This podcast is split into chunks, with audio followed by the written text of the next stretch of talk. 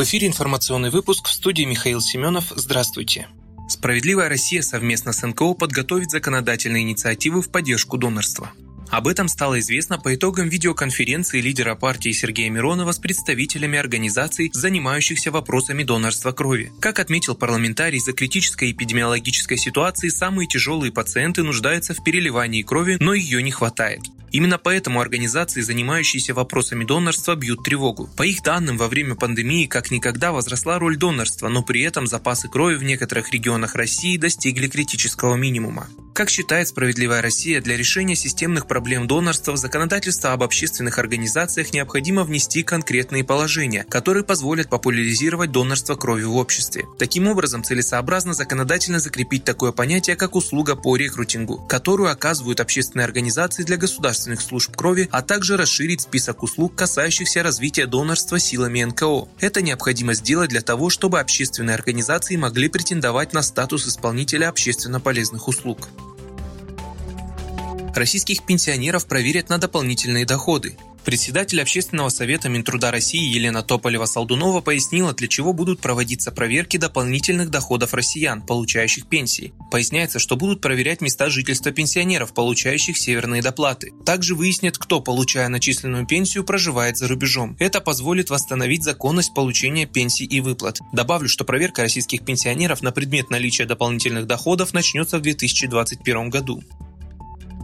Органы соцзащиты с две тысячи двадцать первого года смогут узнавать о долгах граждан по ЖКХ из инфосистемы. В Минстрое сообщили, что в ближайшее время направят во все регионы разъяснительное письмо о том, как это будет работать. Информация о задолженности граждан за жилищно-коммунальные услуги будет доступна уже с первого января две тысячи двадцать первого года органам социальной защиты для оформления субсидий на оплату коммунальных услуг в государственной информационной системе ЖКХ. По словам заместителя директора Департамента развития ЖКХ Минстроя России Олеси Лещенко, если раньше граждане для оформления субсидий на оплату ЖКХ сами подтверждали наличие у них задолженности, то с нового года органы социальной защиты будут получать из ГИС ЖКХ информацию о том, что у заявителей нет долгов. Напомню, программа ГИС ЖКХ была запущена в опытном режиме первого июля две тысячи шестнадцатого года. С ее помощью потребители могут проверить задолженность за услуги ЖКХ, передать показания приборов учета, оплатить счета и проверить наличие лицензии у управляющей компании. Также в системе можно узнать о новостях в сфере ЖКХ, получить справку о программах капитального ремонта домов и переселения из аварийного и ветхого жилья, информацию о тарифах, льготах и субсидиях.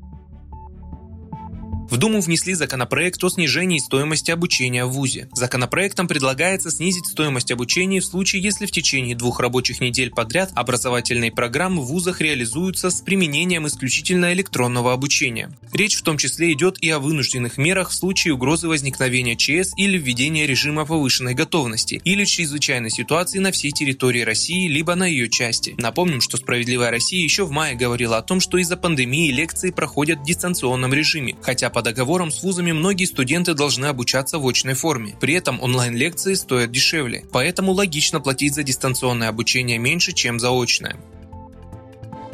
Яндекс.Учебник запустил бесплатный курс для учителей по инклюзивному образованию. Яндекс.Учебник в партнерстве с Центром лечебной педагогики «Особое детство», региональной общественной организации людей с инвалидностью «Перспектива» и Центром «Мастер и Маргарита» запустил бесплатный онлайн-курс по инклюзивному образованию для учителей общеобразовательных школ, у которых в классе есть ученики с ограниченными возможностями здоровья. В курс вошли общие лекции и восемь блоков, посвященных основным видам инвалидности. Учителя смогут не только больше узнать об ограниченных возможностях здоровья детей, но и о том, как наладить общение и с ними, и с родителями. Благодаря новому практикоориентированному курсу педагоги получат рекомендации и инструменты для работы с детьми с ограниченными возможностями здоровья. Кроме этого, курс расскажет, что можно сделать, чтобы улучшить учебный процесс. Например, как обустроить класс для ребенка с особенностями аутистического спектра, как водить на экскурсии незрячих детей и чем помочь ребенку в инвалидном кресле. Подробности о проекте можно узнать на help точка яндекс точка ру.